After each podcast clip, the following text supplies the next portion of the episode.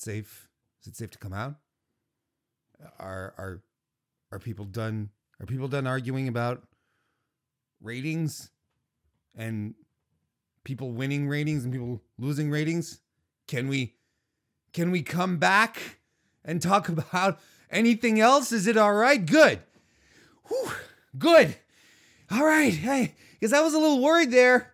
There's uh, been a lot of stuff, a lot of people going going cuckoo crazy today regarding ratings, and uh, I was uh, I was a little concerned for my own safety before coming out here, but everything's fine, folks. Hello and welcome to another edition of the Mr. Warren Hayes Show. I, of course, am he, Mr. Warren Hayes, and this is uh, Thursday, November 21st, 2019, and we're going to be talking about le wrestling uh, right here live live on youtube.com slash mr warren hayes because i record this live every thursday right here on the channel. And if you ever have the chance to pop in you know you know just how awesome and great and friendly and welcoming and brilliant the chat the live chat that joins me every thursday is we know how fantastic these people are, and I'm always thrilled that they're here. And we have another collection, a gaggle of wonderful, wonderful people here again this evening, such as Critical Sting and Benoit's here as well, Robert Larry, Carlos, and Zeus King, who uh, we haven't seen in a while. Good to see you. Uh, there you go. Sports and things. Sports and things. Just Carlos well. It's good to see everyone here tonight. It's so fantastic. And of course, as we keep moving on, more and more people are going to pop in. And if you want more, you know, if, if, you're watching this and we do want more people to pop in, why don't you consider giving the video a thumbs up? That always helps. Why don't you consider eh, putting a link into the internet ether and perhaps other people will come and join are the the the wonderful goings on here that we're that that that happen here on youtube.com slash Mr. Warren Or maybe you're watching this on demand on your own free time, which is absolutely fine.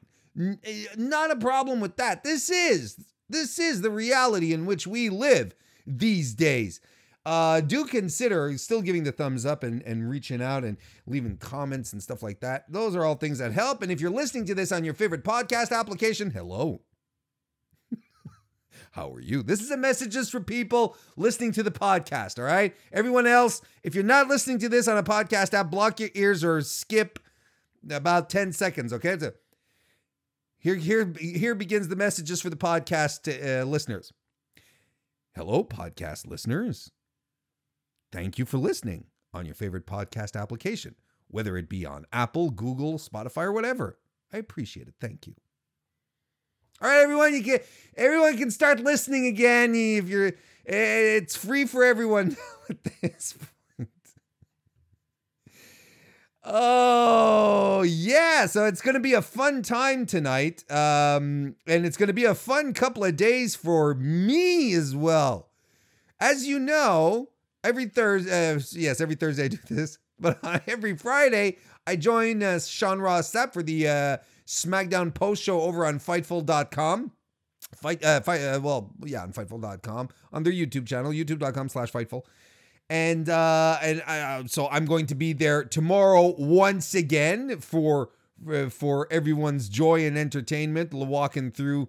God, I hope SmackDown is good this week. I think we deserve a good episode of SmackDown, but I don't know. It's a go home show. We'll see. So I'll be doing that. Then Saturday, Saturday, I've got two things going on. Saturday morning, 11 a.m., right here on youtube.com slash Mr. Warren Hayes, I will be joined by Ditz of the Ditz on Wrestling podcast. He's going to be uh, joining me for a prediction show, a Survivor Series predictions show, Saturday morning, 11 a.m. Please, please, please try to make it. It's going to be a good time. I was on Ditz's show recently. He's a fantastic guy. We did a draft. We drafted uh, finishing maneuvers, and it was such a fun show to do. It really, really was. It was. I had a fantastic time doing it. So it's my pleasure to welcome him uh, over onto my little side of the internet So uh, Saturday morning, Survivor Series predictions, youtube.com slash Mr. Warren Hayes. In the evening, I will be anchoring the Fightful uh, uh, Takeover War Games post show. Um, I will be joined by Alex Pulaski. Sean Ross Sapp will not be there, but I will be. So that'll be on Saturday. And then on Sunday, I'm going to be again on Fightful on the Survivor Series post show. Uh, given analysis, I'll be there with Sean. And then back next week with the power recap on uh, on Tuesday unless something else happens. you know what I mean. Um and uh and then uh Wednesday, Wednesday, Wednesday back with the Wednesday War, Wednesday Night War podcast. I mean, your boy is busy. There's a lot of talk, a lot of talkity talk. And if you prefer to read words, I suggest you head on over to a wonderful site called belltobells.com, which is your number one destination for women's wrestling coverage. Where where is this website you say? Haha, let me t- let me remind you, that's belltobells.com. B E double L T O B E double L E S dot com. Be sure to check that out. Um, and uh, and also be sure to check out my Patreon, my Patreon, which is at patreon.com slash Mr. Warren Hayes. I do a post show every uh, uh I do a post show every um Thursday, right after this stream here. I hop on there and I do another post stream. And uh, I do well, not another post stream. I do a post stream after this show. It's another stream. It's a post stream. That's that's what I'm trying to say.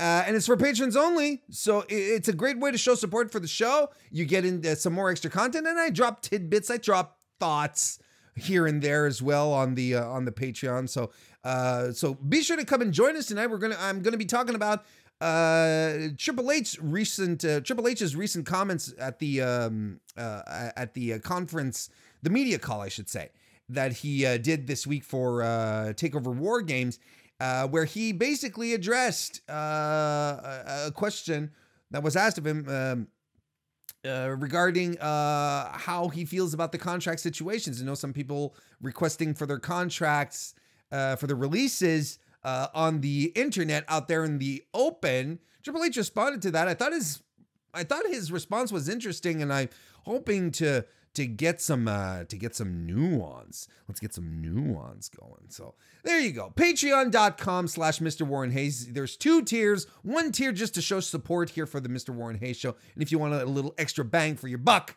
there's one extra tier for the, the Power Pals, as I like to call them, the Power Pals. Pa pa pa pa pa pa power pals, power pals. Um, I've been, I've had a little bit of coffee today. I think it's still in my bloodstream, and when I say when I say a little, I mean a lot. Um, and guys, just one last plug before before we go, and it's an important plug. Not that the others weren't important. Not that I don't think my work on Fightful is not important, or my Patreon is not important, or Bell to Bell is not important. But this one is special. This one is special. Our boys over at the Speez and the Benchmark show, um, friends of the show. I love those guys, Chris Spizak and uh, and Silky, uh, uh, the the benchmark of professional wrestling. Um, for the second year running, they are going. They are having a toy drive uh, where they are basically they are essentially and uh, out of the the uh, just giving their time. They're giving their time to uh, to collect toys for uh, for a local women's uh, shelter uh, over in their part of uh, Texas. It's called the Fort Bend Women's Center, and they're collecting toys to give to the children of the women who head to this center.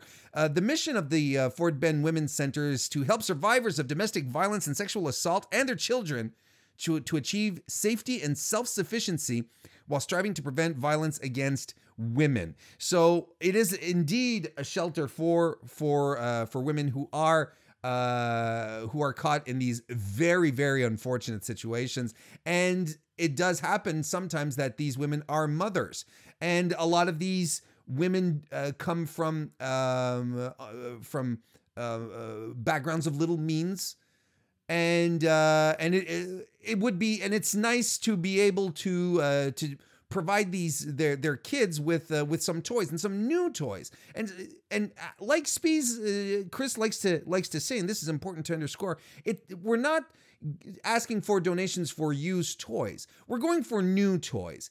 You've been a kid before. You love unwrap. You remember the feeling of unwrapping a present and having a brand new toy, something fresh. You break open the the the the, the wrapping around it. You, a new toy, something that they might not have, that they might not have the chance to have during the holidays, or probably maybe maybe they never even had. Just a little something extra. So Chris set up an Amazon an Amazon wish list where he has all where he has a whole bunch of suggestions of toys, but you can also add on. And it's the second year that they do this. They had a they had great success last year, uh, and uh, their goal is to reach 100 toys this year. It's the holidays, man. Woman. And it's time I think it's a I think it's a good opportunity to show that uh to show some support here. It's a great cause from some great dudes. Uh go check it out. Uh it uh go on the Speez and the Benchmark Twitter. That'll probably be the best place to get the information. That's Speez S P E E Z B E N C H M A R K. Speez Benchmark. Um on Twitter and uh, and check it out. It's for uh, yeah for the holidays for a good cause. It's for the children. When you think of it, it's exactly like Wu Tang. Now, before I say anything else that might uh, get me into real trouble. oh no, I'm kidding. That, that won't get me into trouble, will it? No, it won't. But before, just in case, let's just go uh, and head on over to the weekly wrestling and. Yeah! Let's get to it. What a great week of wrestling we had. Don't you guys think? Don't you guys think? That's the impression we have. Uh, that's the, or at least that's the impression I have when I started when I started preparing my notes. I'm like, hey, you know, we had such a fun week of wrestling this week. And then I started to think back at everything that happened, and I'm like, mm, no, no, it didn't start off that great because we had started on SmackDown and we started with Baron Corbin and his goddamn dog outfit, the dog mascot. That's such shit. It is absolute garbage. And it is the hottest of hot trashes.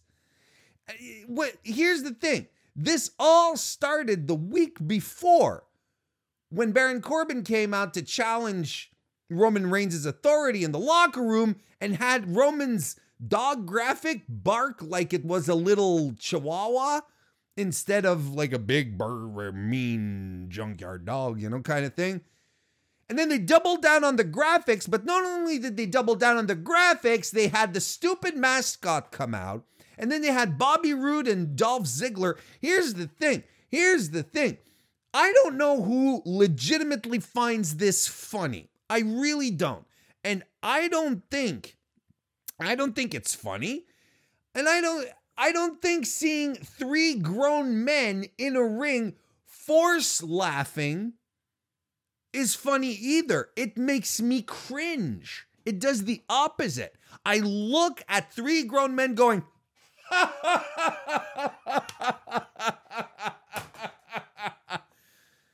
and I feel probably exactly what you felt right here and now looking at me doing exactly that. That's that's awful. It's it, it, it's stupid. But you know what's stupid on top of that? Roman getting pissed off at it. That's Roman, Roman stop. That's dumb. It's not even how is that a it's not a challenge. He's not undermining you. This is it's just dumb, Roman. There's nothing to get mad at. You should be just like, bro, you're trying too hard and just walk away.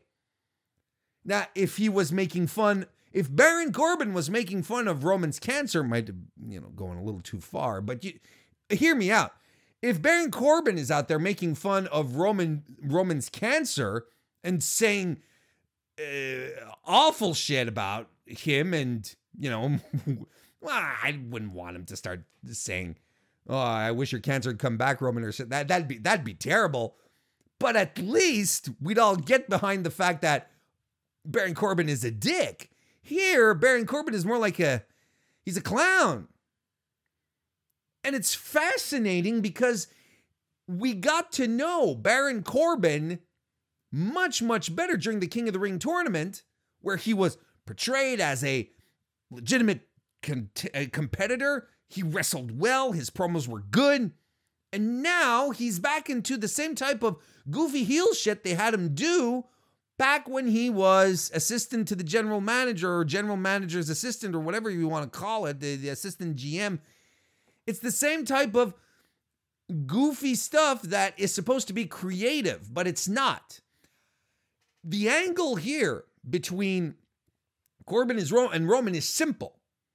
Baron Corbin is making a play for locker room leadership over Roman because Roman wasn't there to uh, to guide the locker room against the NXT invasion when they first invaded on SmackDown a couple of weeks ago.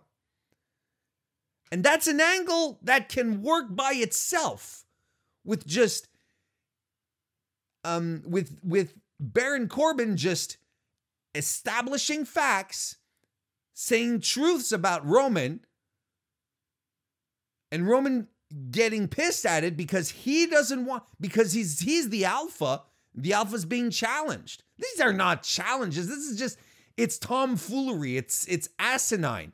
No one in their right mind would give uh would give Baron Corbin the time of day here and be like come out and be like mm, I don't appreciate this mascot wearing my merch.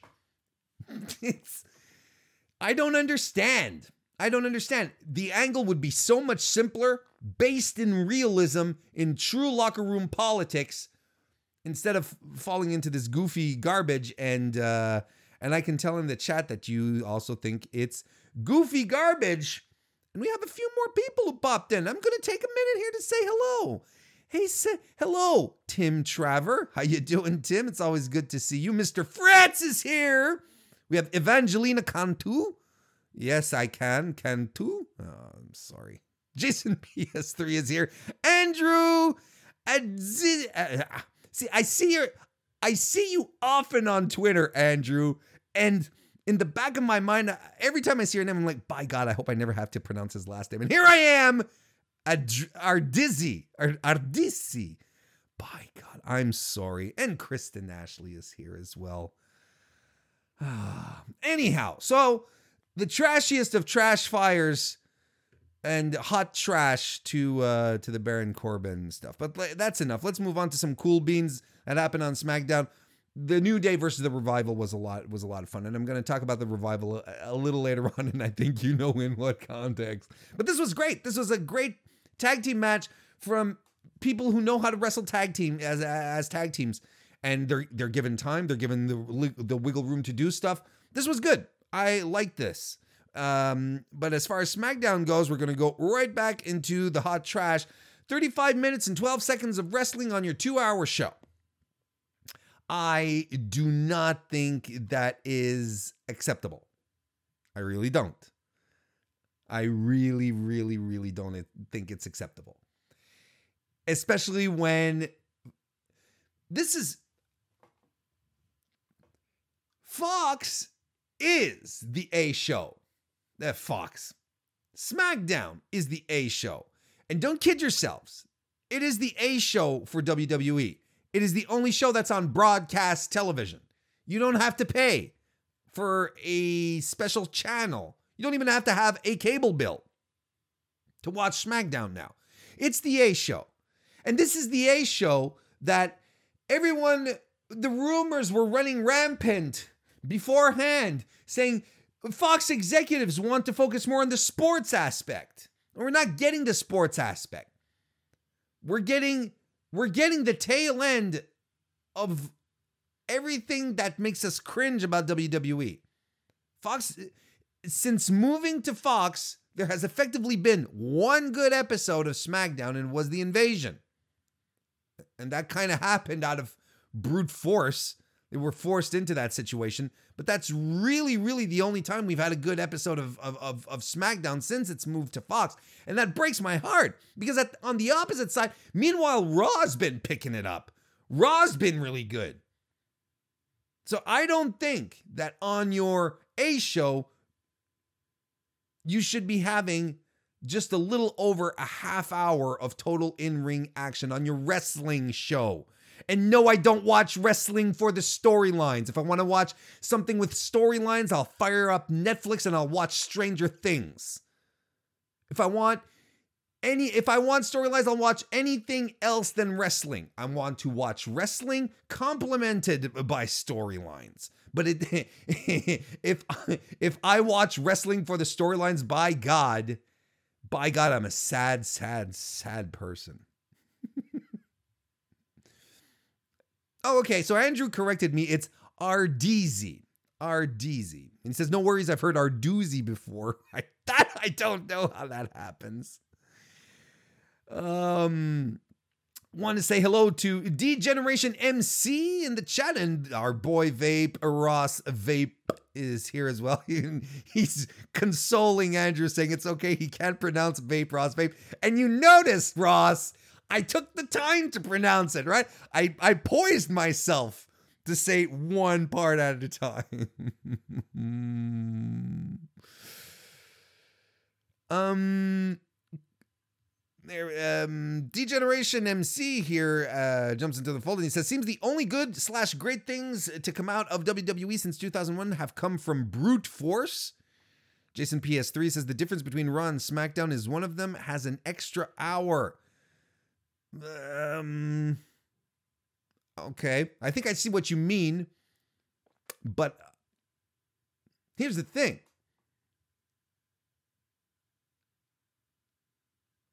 I've often I've been often um, of the opinion that the that the, the three hours of Raw, there's always one hour of Raw that is weaker than the others.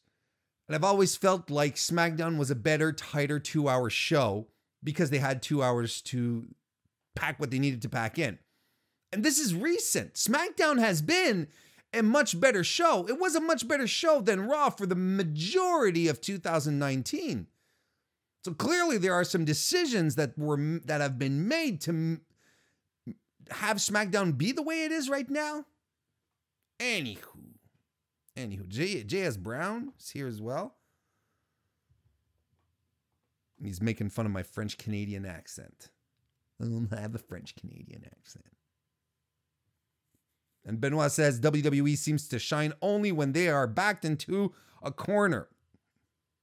There you go. Um, all right, so the okay, let's keep moving. Let's keep this ball rolling.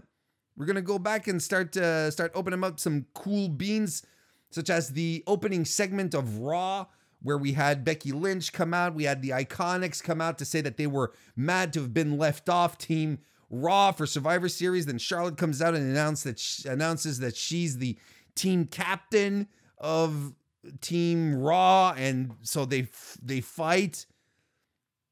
And what I what I liked here, uh, the the match was fine, and I thought the dynamics were cool. I liked Becky saying outright, "I don't care about brand supremacy. I just want to, I just want to beat some people up." And I, I like that, and that's something I can get behind, and it makes sense in Becky Lynch's character as well to not be about the brand supremacy thing. Uh, look where it got her last year. it, she she got her face caved in, and she was out for with a concussion. That's where that's what brand supremacy did to her. Yes, yes, I know, I know. It turned her into the hottest thing in the company since then, and her momentum has carried her all the way here. Sure, I get it.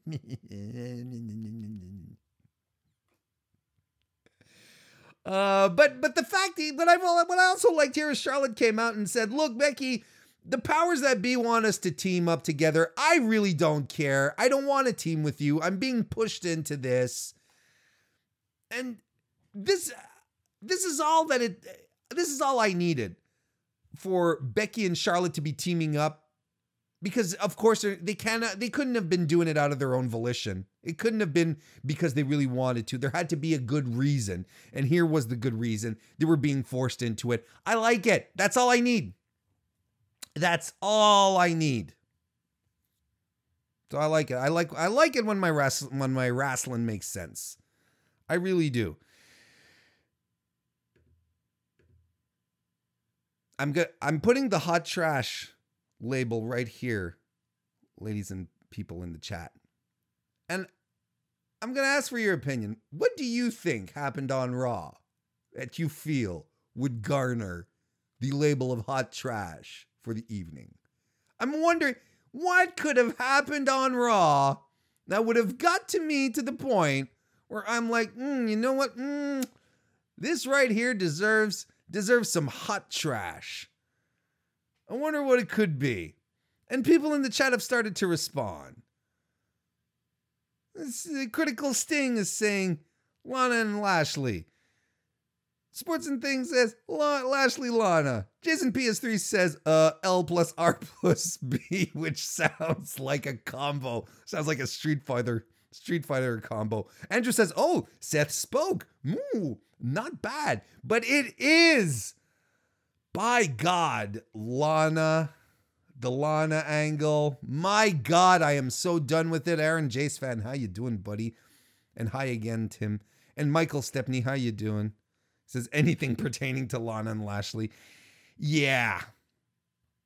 Lana's getting a divorce.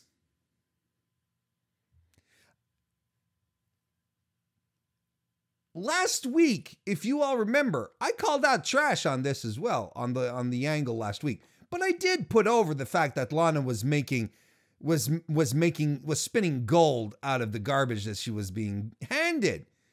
Uh, she she was convincing. Her promo was good. Her delivery was fantastic. Not this week. She got a restraining order on um she got a restraining order on uh, on Rusev, and she said he cannot be for n- near me. For he cannot be within ninety miles of me. Ninety miles. You know he can't be even ninety yards, ninety minutes, ninety whatever, ninety days. Oh, that was not good and I still hate it. I, I, still despise the, the the the angle. I think it's stupid, and there is no character advancement here. There is none. There's no storyline advancement. We are exactly at the same place where we were. There's no real progression, folks. It's all smoke and mirrors. What else has happened? Has happened. We're just being fed information. Things that are happening off screen, they're ta- they're telling us about it you know, we're we're not seeing Lana getting the the the the restraining order or the divorce. It's happened. Not that I want to see it, but we're being told about things that have happened. It's story time. It's boring. We don't want to we we don't want to be told about things that have happened. We want things to happen in front of our eyes. So for that, well, stop doing stupid angles and let uh, let everyone uh, fight about wrestling things. So, if Lana was able to get a restraining order on Rusev, I figured that I would do us a favor and go out and get a restraining order myself for us, the wrestling fans. And I got it from a very I went out, consulted my legal team, and they came up with with this restraining order right here. This is uh, right here, right here is the is our restraining order, folks. I think we did. I think as wrestling fans, we necessitate our very own restraining order from the Lana angle. I think it has to stay within. It has to stay away from us. It has to stay within 90 miles of all our collective areas. 15 feet away from us. See, I was very generous, or at least uh, my legal team was very generous. Just 15 feet away from wrestling fans everywhere. That's all. That's all we need. there we go. It's G- gave me some material, but it's still it's still hot trash.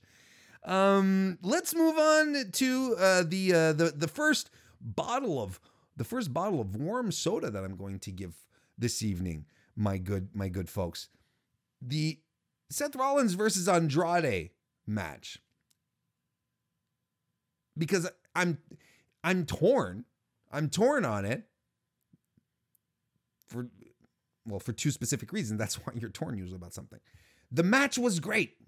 I loved the match. I thought the ending was was junk, but at the same time, I was pissed off that they were putting Andrade in this position because I was like, there's no way they're gonna have Seth lose his captainship just before Survivor Series. And Andrade has been on a winning streak since the draft. I was like, so on one hand, I'm glad that they protected Andrade and didn't have him take an explicit L here. Um,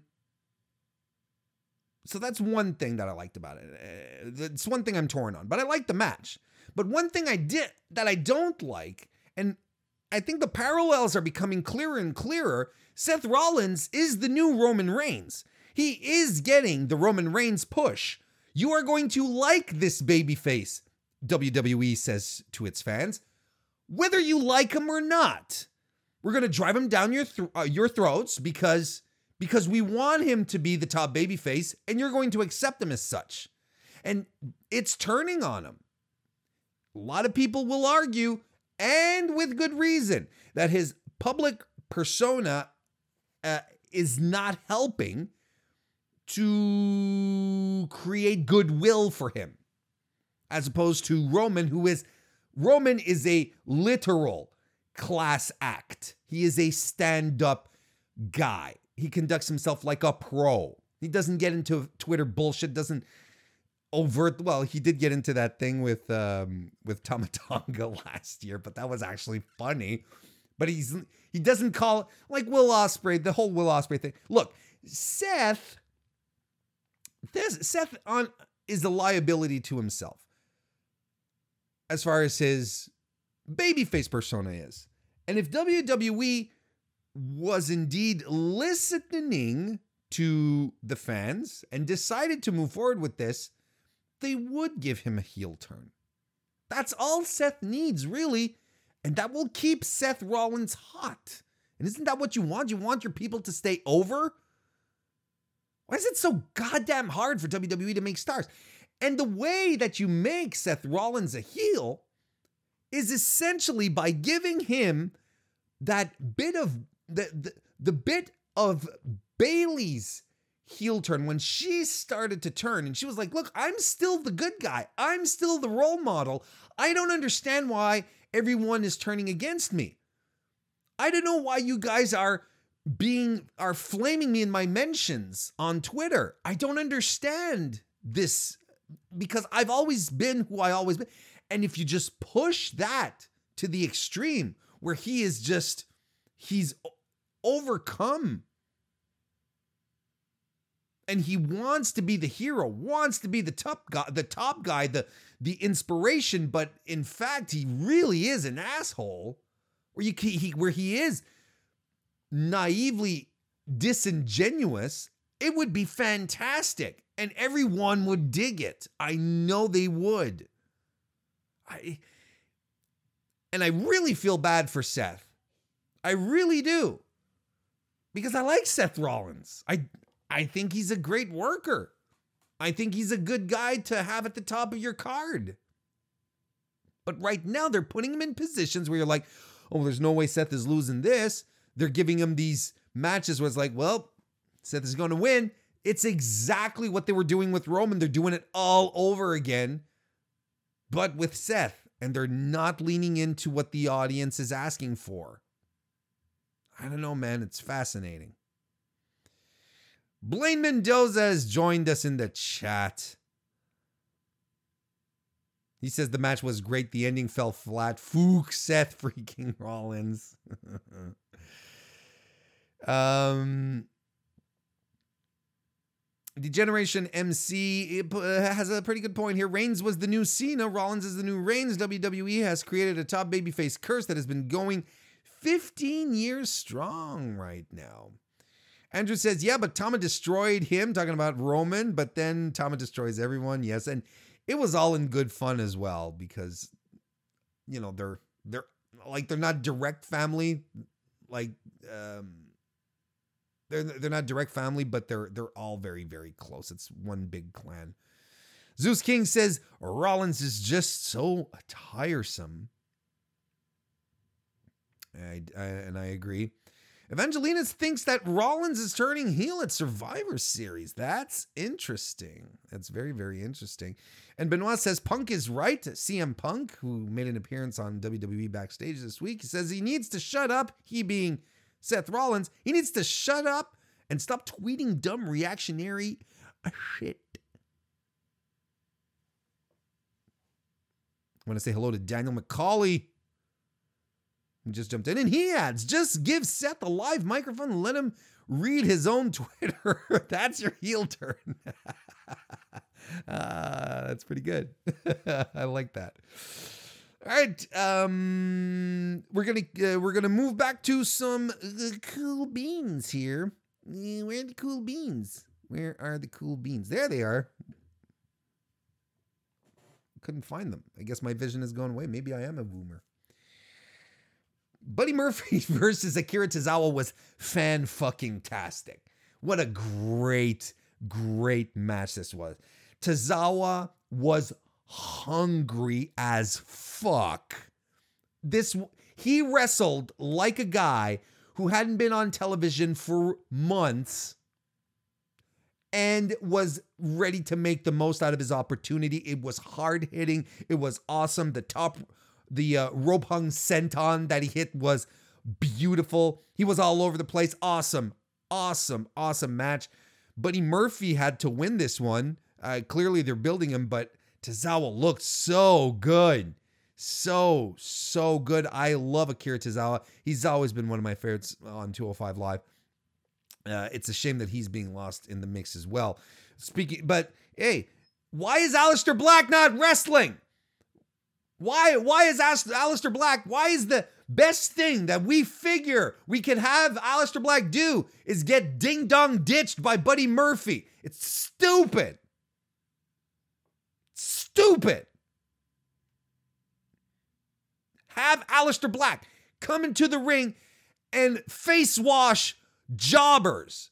That's what you do. It's so, so simple. It worked with the War Raiders perfectly well. It worked with Braun Strowman perfectly well. Have your jabronis come out every week, have Aleister Black black mask the face off of them, and that's it. No more of this. Come knock on my door. Who wants to pick a fight with me? It's done. I, Aleister doesn't need that. He has presence. He has presence. He has a mystique. It's easy to build. Ugh. I'm an Aleister Black guy, by the way. Samoa Joe on commentary was cool beans. Samoa Joe on commentary was fantastic. Nothing against Dio Maddin, uh, with who I thought was really, really improving. Um, but man, Samoa Joe was on a whole other plane of existence. And you know what was great about it? Is that he wasn't afraid to call out anything he thought was stupid. Do you guys remember when the Lucha House Party popped out of nowhere to attack uh, Seth Rollins or Andrade during their match? I can't remember who. Do you do you guys remember what Samoa Joe's reaction was? Do you remember? Because I do. It was laughter he laughed. He saw them come out with their masks, with their in the blue, the three guys, and he laughed. Later on in the evening, we had Kevin Owens versus Drew McIntyre, who are on the same team at Survivor Series in a one on one contest. And I'm watching this and I tweeted out and I said, Why are they fighting? They're on the same team. Why are they out there in a match? What do they have to prove? What's give me a reason for this to happen because this is not making sense to me. And what does Samoa Joe say? He himself doesn't understand. He says putting these two guys in a match together, this is not a good team building exercise. Give me Samoa Joe every week. Uh, have him be the voice of reason. Someone has to be talking through this bullshit right now. I loved it. And he's good. He's so natural. We already knew this because he's done color before. He's done analysis on the uh, pre shows and uh, on the pay per view pre shows and stuff like that. He's good. He's a natural talker. Joe, once he's done wrestling, is a shoe in for any promotion who wants him as an as a color guy. He is going to be amazing. He's got he is set as far as his post wrestling career goes. But I would love that if he uh, if he stayed on as on a more regular basis on commentary. Like you could literally get rid of Jerry Lawler at this point. And if Dio comes back, if you want to maintain the three the the three person table on Raw, you, you keep Vic, you get Dio back, and you have Joe, and you say, Jerry, thank you for your time. You're making you, but you know you're doing the same jokes week after week, so we're good. We're good.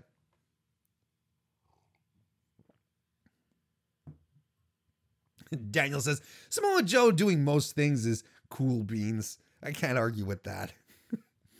um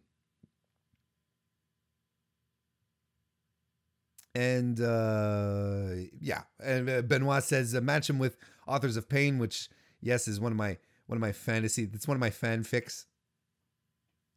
And uh, Blaine Mendoza says Lawler needs to get the fook out of here.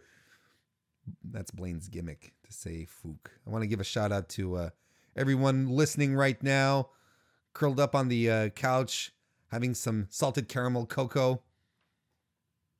Shout out to everyone enjoying their this chilly evening. Some more cool beans. We're going to start moving on a little faster here.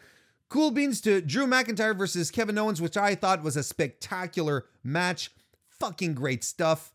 Being long, uh, Kevin Owens getting launched off the apron into the barricade was a crazy spot. The DVD on the apron as well. Owens hitting a pop-up power bomb on Drew McIntyre was something I was happy to see on my in my life.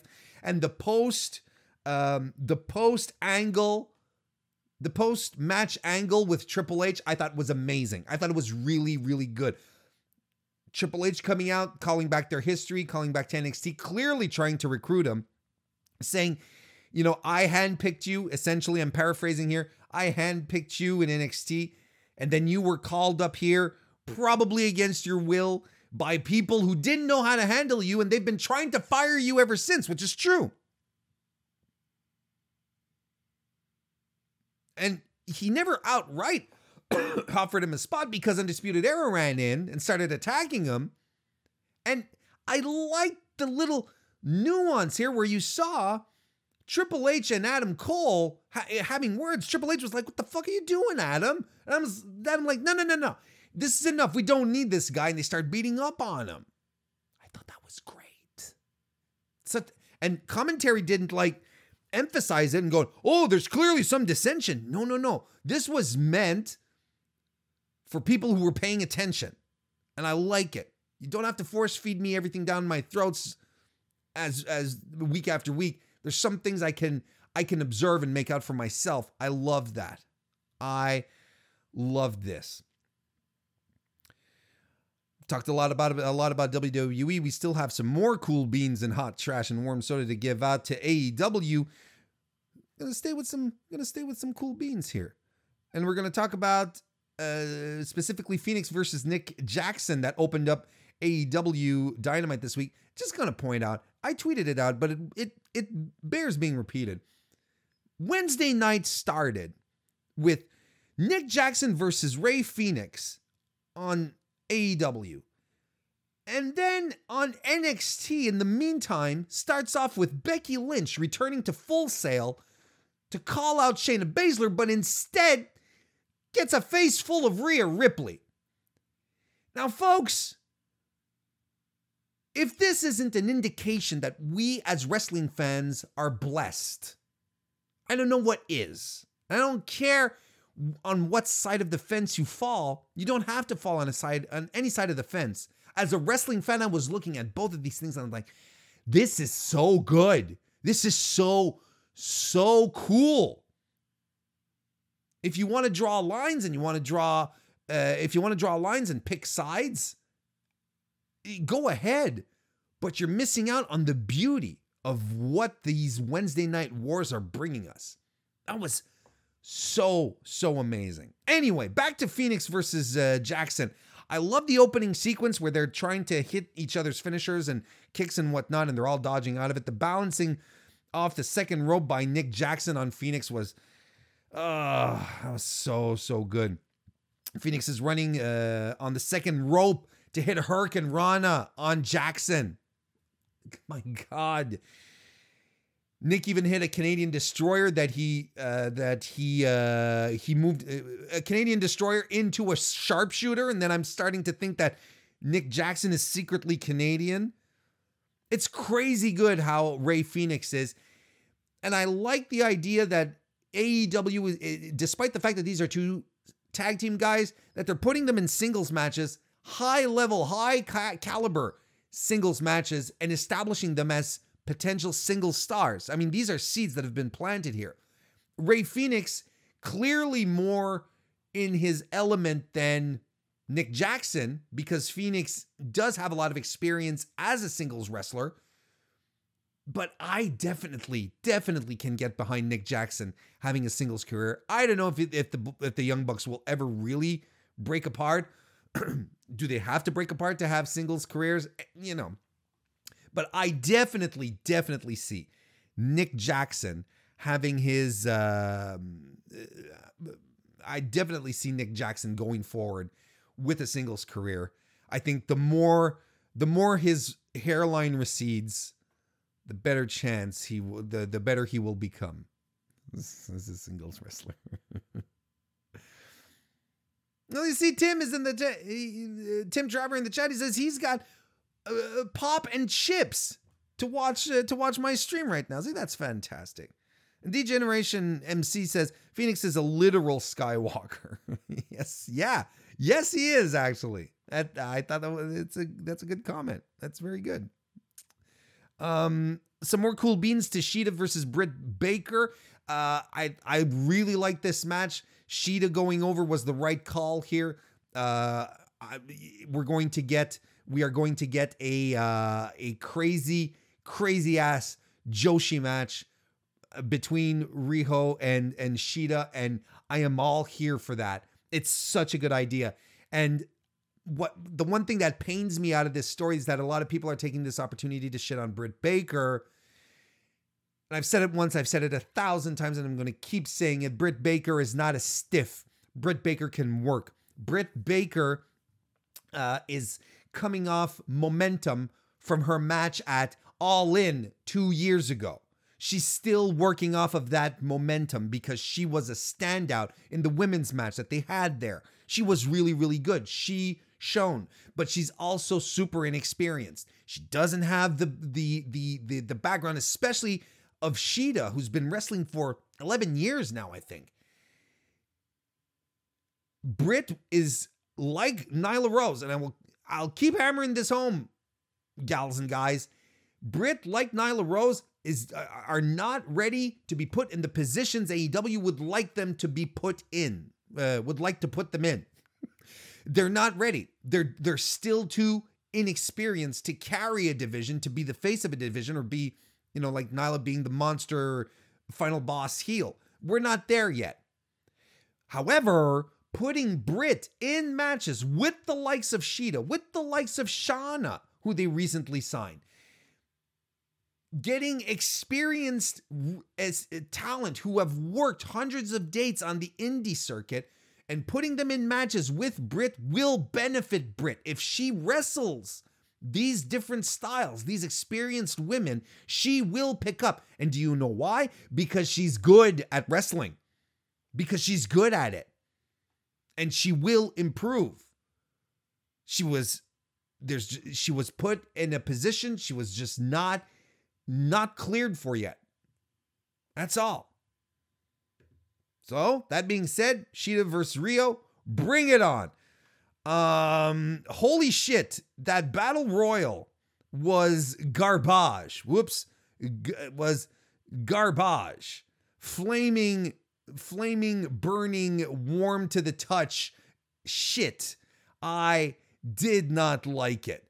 And it is clear to me now that w- that AEW does not know how to put on a proper battle royal because I have not seen them put on a proper battle royal to date. And yet they they lean in pretty heavily on it. You know, they even coming up with their own concept, you know, with the suits with their casino battle royal concept. They, you know, they want to cr- try out something new, and I'm okay with that. I think the concept can eventually work, but it's not working right now. They need to produce them better. They need to not have them be executed like you're watching an indie show.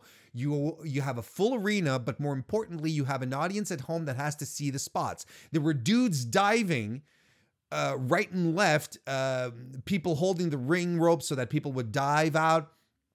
We didn't see the dives. We didn't see the dives. Uh, at some point, Jimmy Havoc has a has a uh, staple gun, but we didn't see him get the staple gun, and he starts going around stapling dudes. It reminded me of the spot at Double or Nothing when Joey Janela had his cigarette stapled to his forehead, but no one saw it. We saw it later on Twitter, but no one in production picked it up. Too many things happening at once. Uh, the MJ spot, the MJF spot was super predictable, and it was also stupid because one the, the idea here is that the two final guys in the ring after the battle royal are going to meet next week for the uh for the battle bowl ring whatever it's called. And uh so there was Adam Page and Jungle Boy who were left standing in the ring. There was no bell. So of course I'm like, well, of course, we know MJF is still out there. He hasn't been eliminated. We know this. What are you guys doing? And and it, it, th- just the fact that the two of them are standing in the ring and they're like, uh, they should have been looking around and being like, well, why aren't you looking at the refs? Why aren't you calling for the bell? It was dumb. It was it was dumb. It was dumb, and I didn't like it. And it, it to me was a big big blemish on uh, on uh, on Dynamite this week. Am I am I glad that we're getting Adam Page versus MJF next week? Sure, sure. That's not the issue. the The execution here was the issue. Billy Gunn acting like he's friggin' Brock Lesnar, having everyone gang up on him and him doing a having everyone fly off is the dumbest thing I have seen. That's see, that's what you can do when you can when you produce your own matches. That's the stuff you can do. It was dumb. I didn't like it. I re- I really didn't like it. And AEW has to do better with their battle royals because right now I'm just like, ugh, not another battle royal. However, one thing they can give me week after week, and I will continue entertaining, is Chris Jericho promos. By God, he is so, so good at what he does. He's able to balance just enough goofiness with seriousness and keeping that cool element about him. Again, another gemstone of a promo this week. Week after week, everything that Jericho does is spectacular.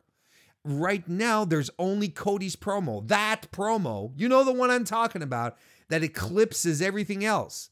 But that was a special nugget in time that was unique. Jericho is such a treasure in what he does. He knows how to balance the, the comedy with with the with the serious. Uh, because this whole exchange with Scorpio Sky was essentially like a just a comedy of errors. I loved it. I thought it was great. It was really really good.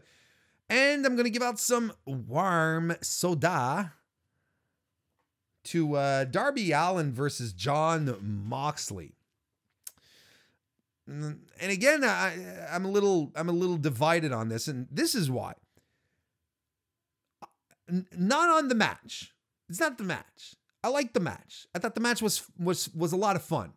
Uh, I love the start. Darby Allin just diving straight on onto Moxley. Thought it was great. Uh, Darby's crossbody off the the turnbuckle onto Moxley was standing. Uh, Moxley was standing like this, and Allin flies off, and he goes, and he just like bounces off Moxley. And Moxley didn't move. I thought that was a great visual. It was so good. And of course, of course, the second row paradigm shift. Are you kidding me? Darby Allin eh, doesn't, I think he really does hate himself. My God. That was one of the sickest things I have seen all year. So the match is fine. However, my issue here, the thing that that's that's dividing me is why didn't you have Darby Allin win? Now, I, this is again something I tweeted out, and a lot of people came back to me and said, "Well, he looked good in defeat." You, you know, it's able you're able to look strong in defeat, and this is something I agree with. But I don't feel that this was a match that you look strong in defeat in. I'm not saying it was a squash match, far from it. But I didn't see any battling qualities that got me to root for Darby Allin. And when the match came, finally came to an end, I was like, well, holy crap, he gave it his all. He just he laid it all out there. I don't feel like he laid it all out there. It's a loss. He took a loss to Jon Moxley, who whose win makes sense too.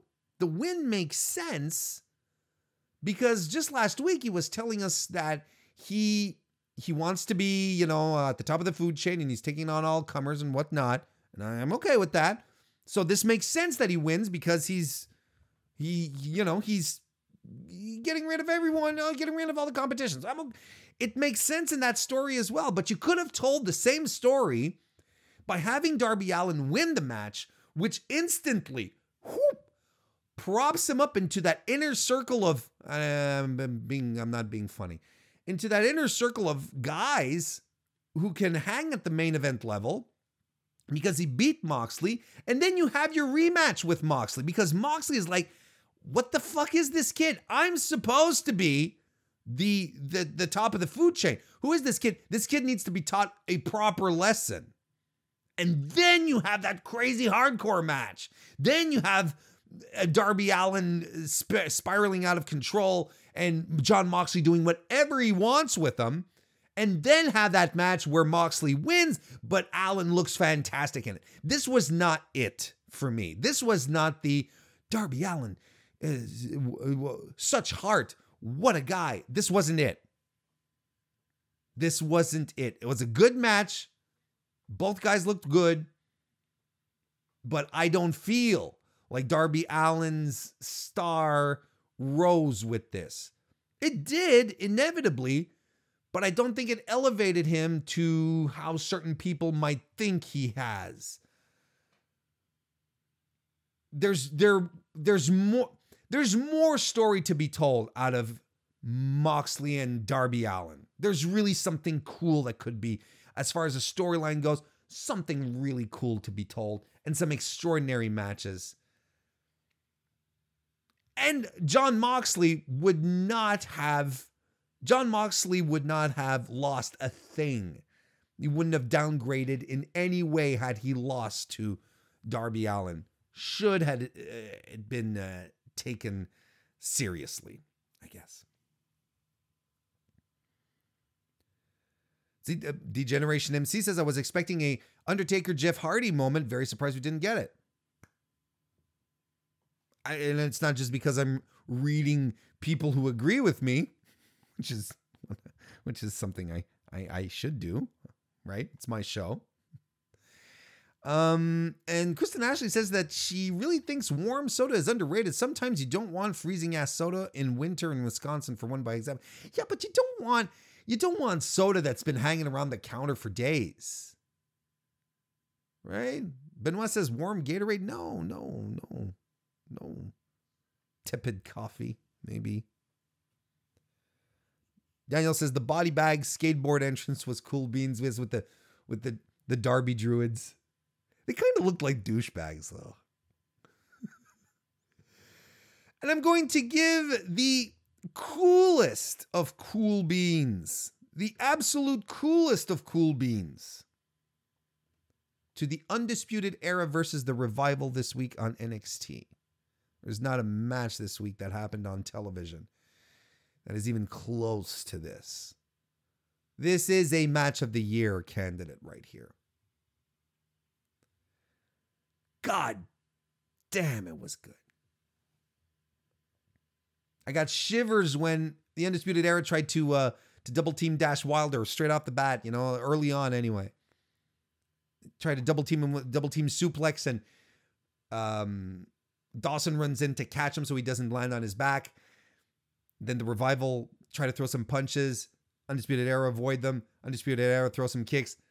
Uh, revival avoid them, and then they sort of stand off on each other, and then they just start laying into each other. I got shivers.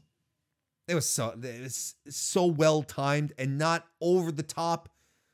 It was just clean to the point. We got it. Love the moment when Dawson got a hot tag, but then gets thrown off the apron by Bobby Fish. And usually you'll see, you, you know that the spot where it's like trying to get the, the, the tag to the partner, and then the other team, the, the guy from the other team runs around the apron and trips the guy off the apron so that he doesn't make the tag. Here Dawson got the tag, then was thrown off. He had to fight his way back into the ring. He fought off Fish. He got Fish back into the ring. Kyle O'Reilly does a pesca- sets up for a pescado onto Dawson who's on the outside. What does Dawson do? He moves. He just takes a step back. it's fantastic. That European uppercut into the excellent brainbuster on Fish was something I popped for. The superplex with the big splash by Dash Wilder. Dash Wilder uh, just fists, no flips, flying off the top rope in a flying body splash. And you know what I liked about it the most is when when he was flying through the air, he wasn't like soaring. You know, it wasn't like Jimmy Snuka coming off like that, you know, or he was swimming. His arms and his legs were like, ah, like he was out of his element. I just a small touch, but it was like, look, look how awkward he looks right now. It was fantastic. The high low is reversed in uh, uh, the high low is blocked. I think it's Dawson who shoves uh who, who shoves fish out of the ring. I don't quite remember. And, and then instantly they're running into the ropes into the shatter machine. I was like, Jesus Christ. And I thought the match was done. I thought they got it. They they had me. And then Kyle O'Reilly, Kyle O'Reilly breaks up the pin. That was fucking awesome. Kyle O'Reilly's knee drop from the top rope onto Dawson's back was savage. And the ending, the conclusion to this match, be so perfect. Like the guys are gassed.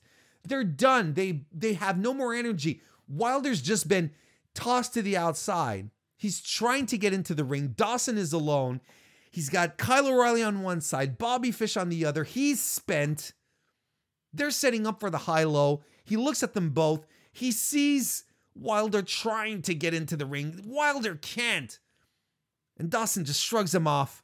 And he looks at the Undisputed Era and he says, Kiss my ass. And they high low him and they win. The revival is like, we tried. We tried and it, it's not working. It didn't work. But we, we, goddamn, we tried. And we'll try another time. Oh. This was so good. It was so, so, so good.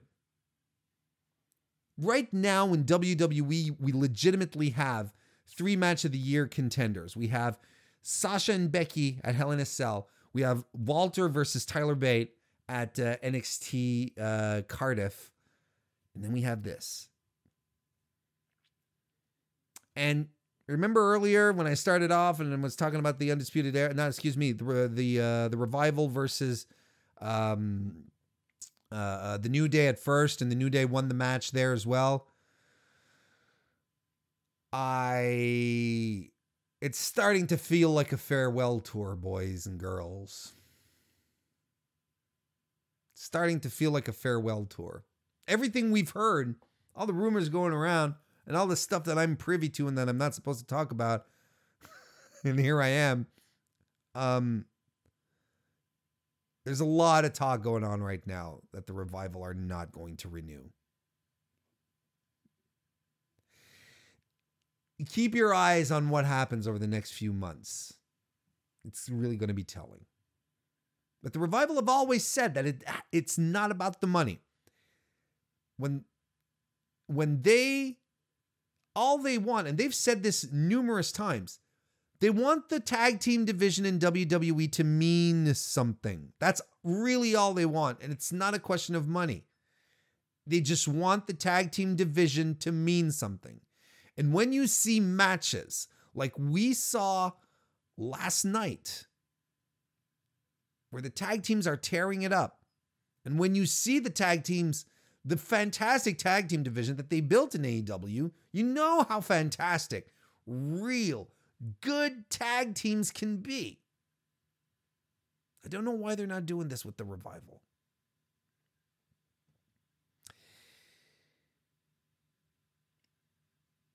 the Generation MC says, inject Bucks revival into my veins. Well, they do have some FTR to settle up. Benoit says NWA. Sure. I mean, if if they're really if if if, if they're tr- if they really really aren't about the money, sure, over to NWA. But it'll be really interesting to see what happens over the next few months. But and I, you know, I was talking about this on the um on the Fightful show last night. People, I think Alex Pulowski was saying, you know, you have the revival come back later against Undisputed Era to, you know, and you can build off this story. And I'm like, no, they they they they put a, a beautiful conclusion to this match. This match should not be revisited. Not not in un, a couple of years and in different circumstances. This was fantastic. This was gorgeous. This was perfect. Perfect in-ring storytelling. Exquisite in-ring work. There's nothing more to say about uh, about Undisputed Era and Revival. This was phenomenal. Undisputed Era just got their seal of approval. They probably are the best tag team in NXT, one of the best that ever that's ever been in NXT. Just with that win. There we have it, folks. That uh, that about wraps it up for the weekly wrestling inspection.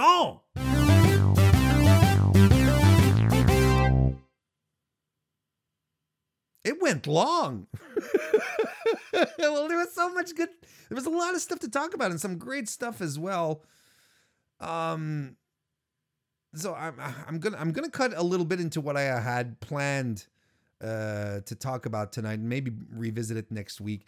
Um, because I did want I look I did want to talk about uh the NWA Jim Cornette thing. Uh, I I did leave my comments over on on Patreon on patreon.com slash Mr. Warren Hayes. And I did want to re-echo them here. But I, I guess I'm just going to gloss over it very, very quickly. But you can, you know, if you want to become a, if you want to support me over on, on Patreon, you can go uh, check it out. Listen to my, uh, listen to my thoughts about the whole Jim Cornette thing. I posted them before NWA, um, um, before NWA announced that he had resigned. yeah, sure. Um, and um, you know, the only thing that I want to underscore here, and this is what's really, really, really essential and super, super crucial that we're that we all understand, is that NWA.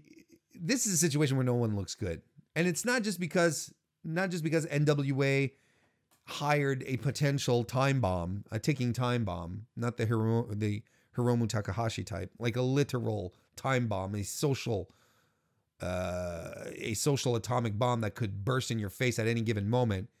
Not just because they willingly went along with it, but NWA Power is a taped show, folks. It's edited. Someone decided that it was okay to leave that in there. They have editors. They have someone, they have a producer somewhere who sees a rough cut of the program and has to give their okay. There is so, someone who has final say on the on the final cut. There is uh, there's someone in the decision making area who let this go by. So no one looks good here. I appreciate Nick Aldis coming out and saying, you know, it's an unfortunate situation, but speaking on my behalf, I'm embarrassed by this because we've it, it lacked a lot of sensitivity and it's goes against everything that I've been trying to build in this company. And I appreciate that. I thought David Lagana's uh, response was very corporate. This was a this and NWA has to take responsibility not necessarily for hiring Jim Cornette. They knew what they were getting into. That's not the issue. But they have to apologize. They have to take full responsibility and show true contrition that they let this slip by, that they let this go because they were not because they they didn't have the resources to prop to make the proper judgment call on this. And having the proper resources is not difficult. All you need is a little diversity on your creative team, your writing team, whatever you want to call it, just a little diversity, a little cultural uh, mishmash, perhaps a woman on your staff or two. You know, it's it's like it's like with the Jordan Myles thing. You know, someone puts out that T-shirt, and no one goes, "You know what? That might be a little, uh, a little too much." if you had a little more diversity when it came when it comes to making these types of decisions, well, then you avoid these types of situations. Am I glad that Jim Cornette is gone? Yes. Yes. Why? I don't know what he's doing on a modern wrestling show when all he does is shit on modern wrestling. And I appreciate what NWA is doing. But you still have guys like Ricky Starks who are there. You still have um um you know who's a who's a high flyer. You have guys like um um I'm drawing a blank. Aaron Aaron Aaron Aaron. Why can't I remember his last name? With his with his um with his skin colored tights. Who is is essentially he's doing comedy. He's being goofy. You know how much cornette likes that.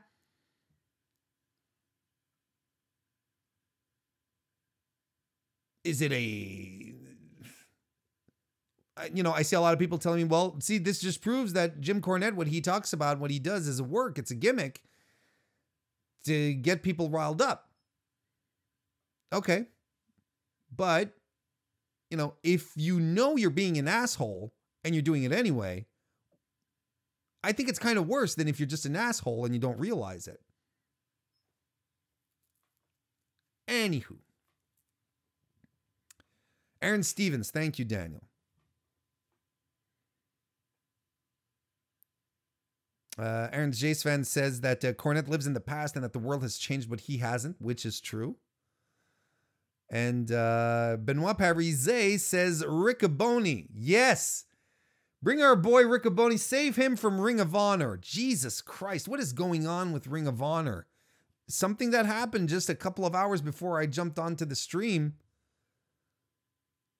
BJ Whitmer basically confirmed that Kelly Klein, current Women of Honor champ, is she the current Women of Honor champion? I think she is look, it doesn't matter because they never they never do anything with their women.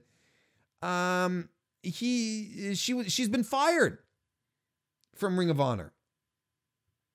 She was fired while uh, uh while uh, injured. She has a concussion. She's uh, taking some time off, and uh, she uh they, they they're tossing her to the curb because she basically stood up for Joey Mercury, who uh, this is a whole other uh, story that you guys should get into if you're not. Joey Mercury was basically calling out Ring of Honor for being for mistreating talent, for not being there for them, for not providing doctors uh, during matches, and so on and so forth. And uh, Kelly Klein, about a month ago, she had tweeted out um, something to the effect that there's stuff she'd like to talk about, but she's afraid for her job. But she, you know, she knows some people need would need protection, and and it's crazy. It's crazy to think that she was afraid for her job for speaking out to make sure that things got better for the talent and what happens she gets she gets fired Ring of Honor is not in good shape, folks, and this is this is it's the it's management. And like I said, eh, the uh, Joe Koff, who's the COO of the company, is well, he doesn't have much goodwill. Let's put it that way. Now, shout out to Trevor Dame on Twitter who made this comparison here. Uh, in late September, he was he had an interview talking about the uh, Women of Honor, uh, the the women's division, um, the question was asked How does Ring of Honor plan to make the Women of Honor division stand out? And this was in September of this year. Joe Koff, CEO of Ring of Honor, said, Talent will speak to that. And the reason you see a slower growth is because we have high standards for our talent. There's a lot of women women's wrestling and good women's wrestling. To be a wrestler right now is an excellent time. To be a fan is an excellent time. The business right now, it's a cyclical business. If you followed wrestling before, you've seen these cycles before. Maintaining, staying focused keeps you in the game to keep playing and playing on. Our women's division is strong. It's not huge. We are still looking for a stable of high profile women, and that's not to say women who res- who are wrestling aren't, but you need more than 4, 5 or 6 to have a robust division. There's a lot of training and development going on, and we are a patient company so I don't feel the need to rush that out. We've had some pretty good signings over the past couple of months in the women's division, and I think you'll see an uptick in that shor- shortly, such as um, Session Moth Martina, who was added to the Women of Honor roster for some bizarre reason. Our women's division is small because we have high standards. You're going to see an uptick in the division soon. Two months ago, two months later, Kelly Klein gets kicked out on her ass while she's concussed, working for that company that has such high standards for its women and its talent.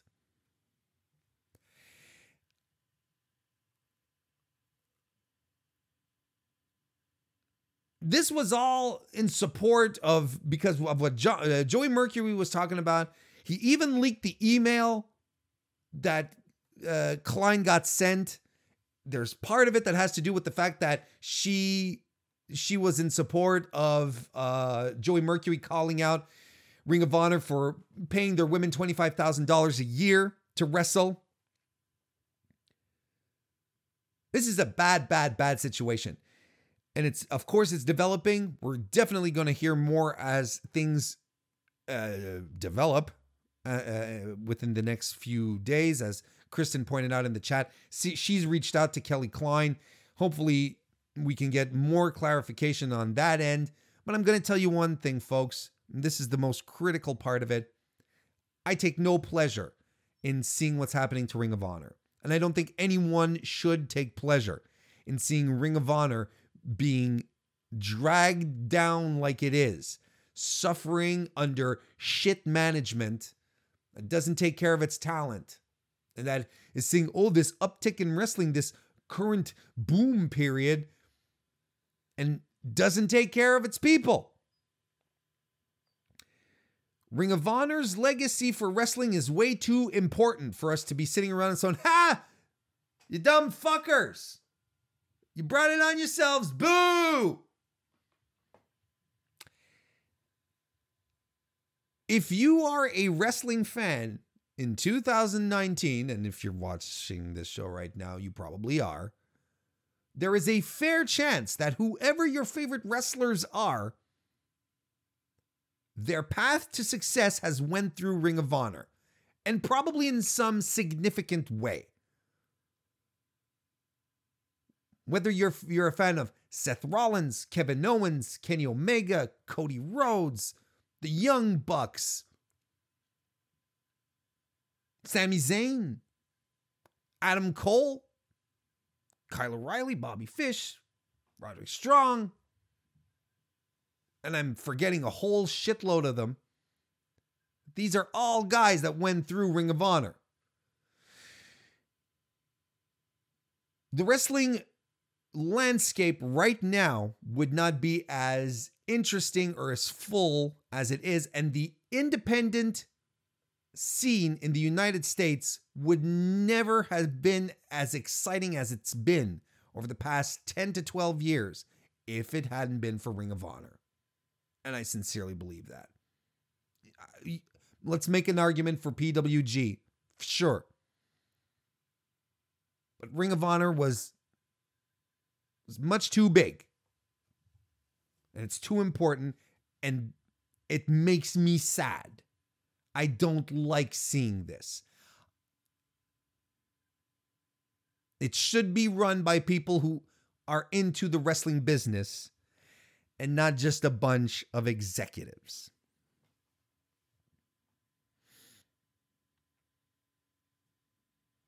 Andrew says, I worry about Flip. I think he signed a five year deal last year. I'm not quite sure what his status was, but he did tweet out a couple of weeks ago when Triple H did the I'm assembling an army promo on SmackDown.